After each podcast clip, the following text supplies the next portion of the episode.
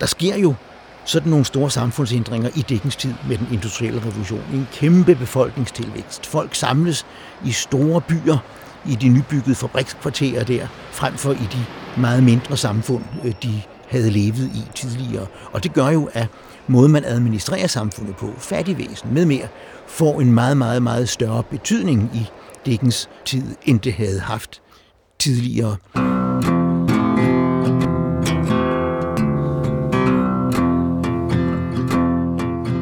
Du lytter til Min Dickens, en podcast-serie på seks afsnit, produceret i samarbejde mellem Biblioteket Frederiksberg og Dickens-selskabet. I hvert afsnit kan du høre et af Dickens-selskabets medlemmer fortælle om en særlig oplevelse, de har haft med Dickens, eller et særligt tema i hans forfatterskab, de finder spændende. I dette afsnit kan du høre historiker og medlem af Dickens-selskabet, Jesper Morvel, gå i dybden med et af de største temaer i Dickens forfatterskab, nemlig hans sociale indignation over den fattigdom, armod og uretfærdighed, der fandt sted i datidens England.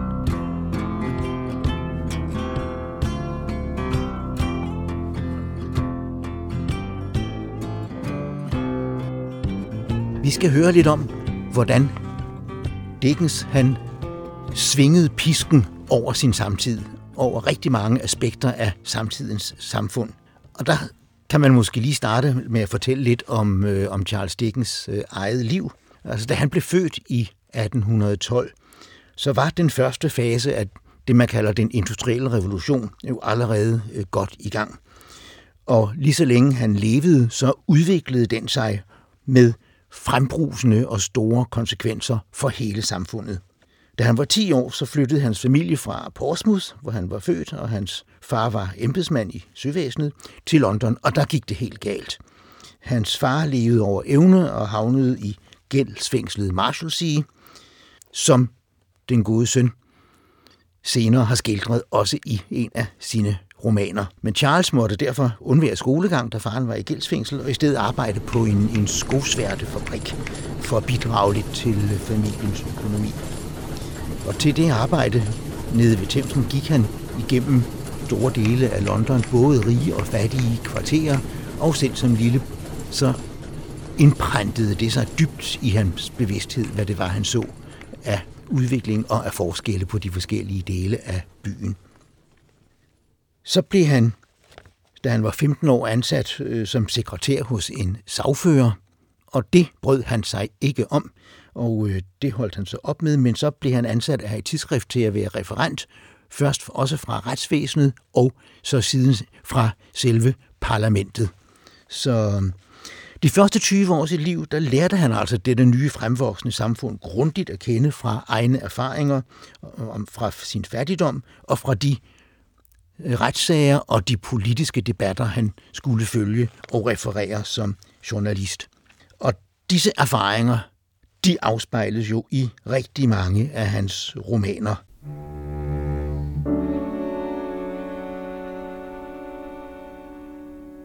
Hvis vi skal starte med sådan, hvor den unge Charles begyndte, så kan man jo sige, at skildringen af de fattige børn og deres vilkår, det tager han sig jo kærligt af, ikke mindst i romanen Oliver Twist, hvor vi følger den lille dreng i fattighuset og ser, hvordan systemet og fattigloven der fungerer over for disse her arme børn, der er øh, under, under systemets vinger.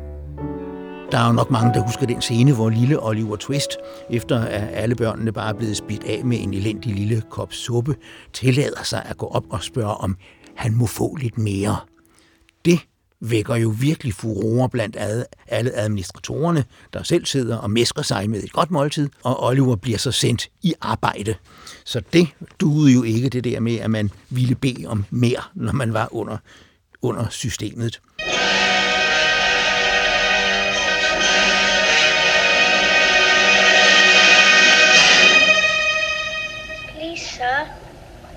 Want some more. What? Please, sir. I want some more. More? En af de næste romaner, Dickens skrev, det er romanen Nicholas Nickleby. Den kom i 1838-39. Den handler så ikke så meget om de lige om børnehjemmet, men der er vi nået op til, at han behandler, hvordan de skoler var. Især nogle skoler i Yorkshire, hvor primært rige folk sendte deres børn hen, hvis de havde fået et barn med lidt skavanker eller noget, som de gerne ville af med, eller hvis husfaderen altså den lige havde øh, fået et, et barn med en tjenestepige eller noget, som man gerne skulle glemme alt om. Og det er disse her børn, der så bliver sendt på, på kostskoler i Yorkshire. Og der havde været nogle sager øh, om dem, som havde vagt Dickens både forarvelse og interesse, men han drog sig selv til Yorkshire for at rejse rundt og se på nogle af de skoler og, og, og se indefra, hvordan de egentlig var. Uden selvfølgelig, at han lige sagde, nu var det fordi, han havde ville skrive en roman om det. Men øhm, øh, der var han der på nogle skoler, som gjorde et meget, meget stærkt indtryk på ham. Og der kan vi da lige se, hvordan han nu skildrer i sin roman, skolen Do the Boys Hall, hvor det er en Mr. og Mrs. Squares, der leder skolen. Og vi kan da lige høre lidt fra, hvordan Dickens skildrer det. Han lader sin hovedperson i romanen, Nicholas Nickleby, han bliver sendt til den her skole for at være lærer der, fordi han skal tjene lidt penge. Det er hans onkel, som sender ham afsted. Og han kommer med lidt forventninger, Nicholas, men øh, de bliver hurtigt gjort til skamme.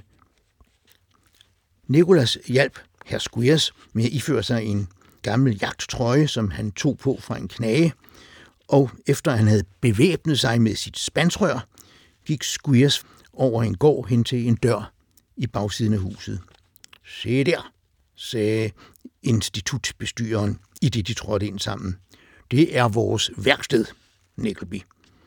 Skuepladsen var så bepakket, og der var så mange genstande, som tiltrak sig opmærksomhed, at Nikolas i førstningen spilede øjnene op, uden i virkeligheden at kunne se noget.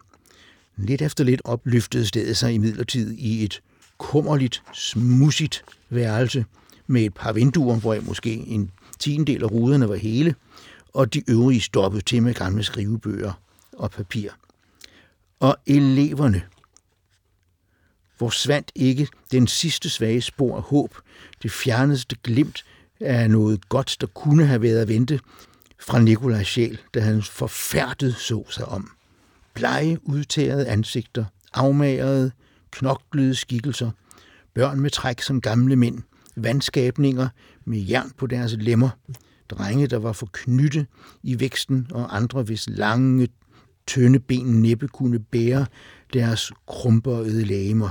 Mr. Squeers' return from London is a great event, as he brings the boys news from home. Boulder, come here.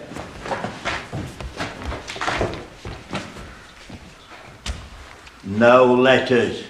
But I saw your father in London. He was two pound ten short in his payments. One, two, three, four, five, six. Og en anden skole øh, og skildrer Dickens jo i romanen Strenge Tider, hvor vi møder en skolelærer, Thomas Gradgrind, og hans princip er jo, at børn skal lære facts, facts, facts. Det er det eneste, det drejer sig om. Men han vil dog lære dem nogle facts, altså trods alt. Men som modstykke til denne gode skoleleder, Gradgrind, præsenterer Dickens hans, en af hans elever, pigen Sissy Jupe, der som en er datter af en cirkusklovn. Så det må man sige, det er virkelig en skarp modsætning sat op mellem facts, facts, facts, og så kreativitet, humor og følelser, som denne her lille pige og andre af eleverne øh, symboliserer. Give me your definition of a horse.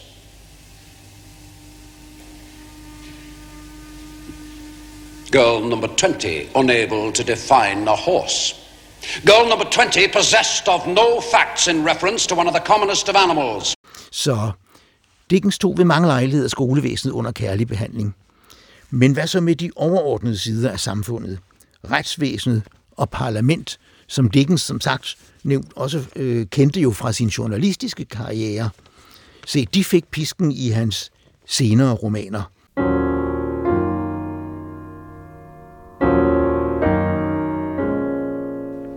Der er nogen, blandt andet en engelsk litteraturhistoriker, Raymond Williams, der har peget på, at der sker jo sådan nogle store samfundsændringer i Dickens tid med den industrielle revolution. En kæmpe befolkningstilvækst. Folk samles i store byer, i de nybyggede fabrikskvarterer der, frem for i de meget mindre samfund, øh, de havde levet i tidligere. Og det gør jo, at måden man administrerer samfundet på, fattigvæsen med mere, får en meget, meget, meget større betydning i Dickens tid, end det havde haft tidligere.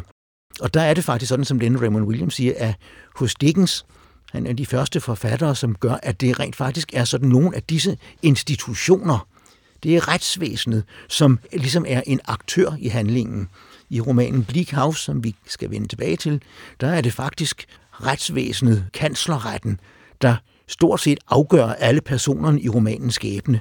Det er ikke folk, som sidder og samler sig og drøfter nogle ting og træffer nogle beslutninger. Nej, de er underkastet systemet. Det er systemet, der er den store handlende øh, kraft øh, her.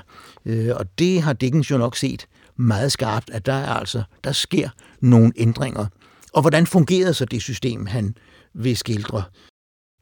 Jamen, vi kan jo for eksempel se på øh, den måde, han skildrer retsvæsenet på i den berømte øh, roman Bleak som han skrev omkring øh, 1852. Der er retsvæsenet en hovedperson.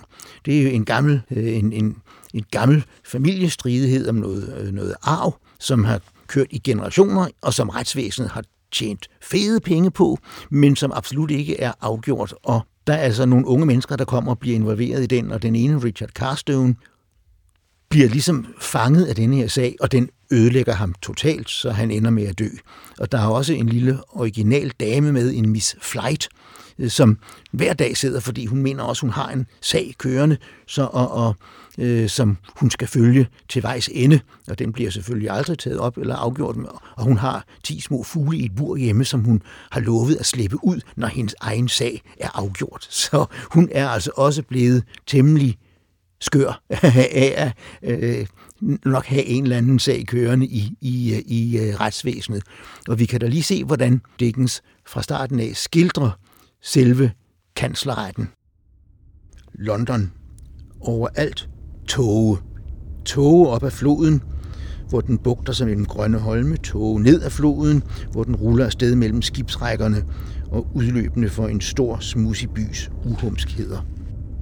Men aldrig kan tågen falde for tæt, og aldrig kan dyndet og mudderet blive for dybt til at danne et sidestykke til den famlende og ravende tilstand, hvor i den høje kanslerret, denne den mest forpestede og af gråhårede sønder, i dag viser sig for himlen og jordens øjne. En sådan eftermiddag, om nogensinde, burde lordkansleren sidde her, som, som han nu også gør, med en tåget glorie omkring sit hoved, blødt omgået med skarlagenrøde klæder og gardiner, mens han lytter til en tyk advokat med stort skæg, spæd stemme og et uendeligt aktstykke og fester sine øjne på lampen under loftet, hvor han ikke kan se andet end tog. En sådan eftermiddag, om nogensinde, burde en sne stykker af den høje kanslerets advokater, sådan som de også er, være tågefuldt sysselsatte på en uendelig sags 10.000 stadier, i det de spænder ben for hinanden med et eller andet tvivlsom præcedens, famler knædybt i formaliteter, døder deres med gede og hestehårs parrykker rustede hoveder mod vægge af ord og appellerer til naturretten med så alvorlige ansigter, som om de var skuespillere. En sådan eftermiddag burde de forskellige underordnede sagfører i sagen, af hvilke nogen har arvet den efter deres fædre, som har tjent en formue på den, være, som de også er, opstillet i en række i en dyb, dunkel skagt. Skønt man forgæves vil lede efter sandheden på bunden af den, imellem retskriverens røde bord og advokatkåberne med indlæg, kontraindlæg, replikker, duplikker, kendelser, tingsvidner, forbud, forlisudskrifter, bjerge af dyrt nonsens opstillet foran sig. Så det er, som øh, Dickens opfatter denne meget vigtige institution i samtidens samfund, og som nævnt før, altså det er også den institution, som øh, er egentlig er hovedkraften i hele romanens udvikling, og som tager livet af den ene efter den anden af romanens personer.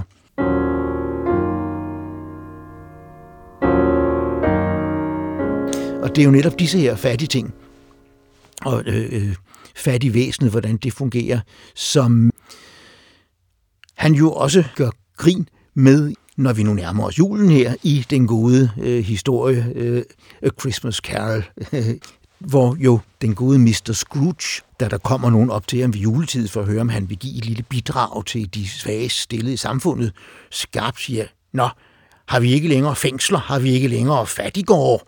Og da de siger, jo, det er der jo, men de... Nå, jamen, jeg var lige ved at være nervøs, da de kom her, for at de var blevet nedlagt af alle disse gode ting. Jamen, hvis de er der, så lad dem fungere videre. Ikke? Det er Scrooge. Alt, alt, der ikke lige kan klare sig selv, de skal bare i fængsel eller i fattigård. Og sådan var England dengang.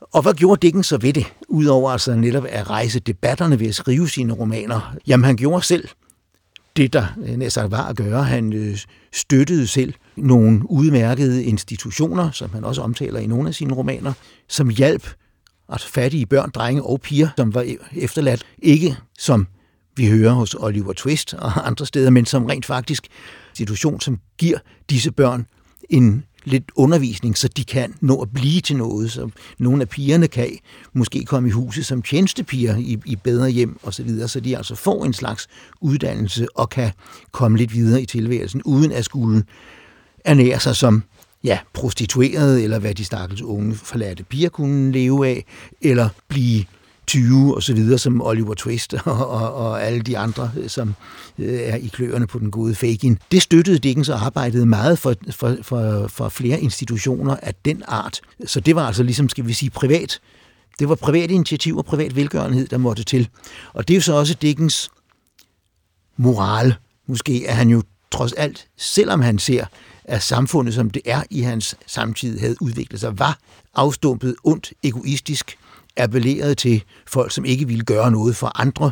Øh, det, øh, han mente jo alligevel, at folk havde et eller andet moralsk i sig. Det var bare ikke de sider af folk, som samfundet kaldte på. Men øh, der var jo heldigvis nogle hederlige mennesker, som kunne gøre noget godt, og derved fremkalde, kalde på det bedre i folk. Og det var ligesom hans tro. Han troede jo ikke på revolution eller noget, men altså han troede på, at hvis folk begyndte at, at folk blev inspireret til at opføre sig mere ordentligt, til man appellerer til de moralske sider af dem, så ville samfundet også blive lidt bedre.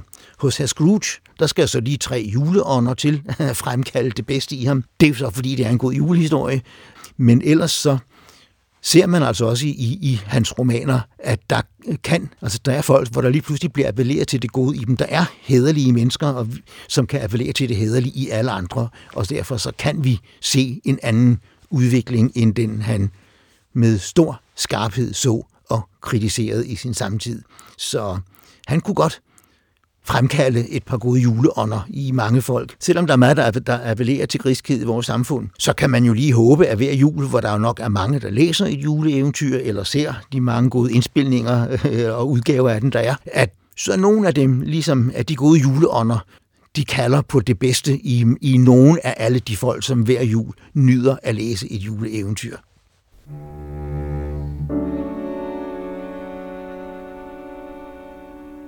Du har lyttet til Min Dickens, en podcast-serie på seks afsnit, produceret i samarbejde mellem Biblioteket Frederiksberg og Dickens-selskabet. Hvis du har fået lyst til at gå på opdagelse i Charles Dickens forfatterskab, så har vi selvfølgelig et stort udvalg af hans bøger til rådighed her på biblioteket. Mit navn er Andreas Løve Jensen. Tak fordi du lyttede med, og på genhør.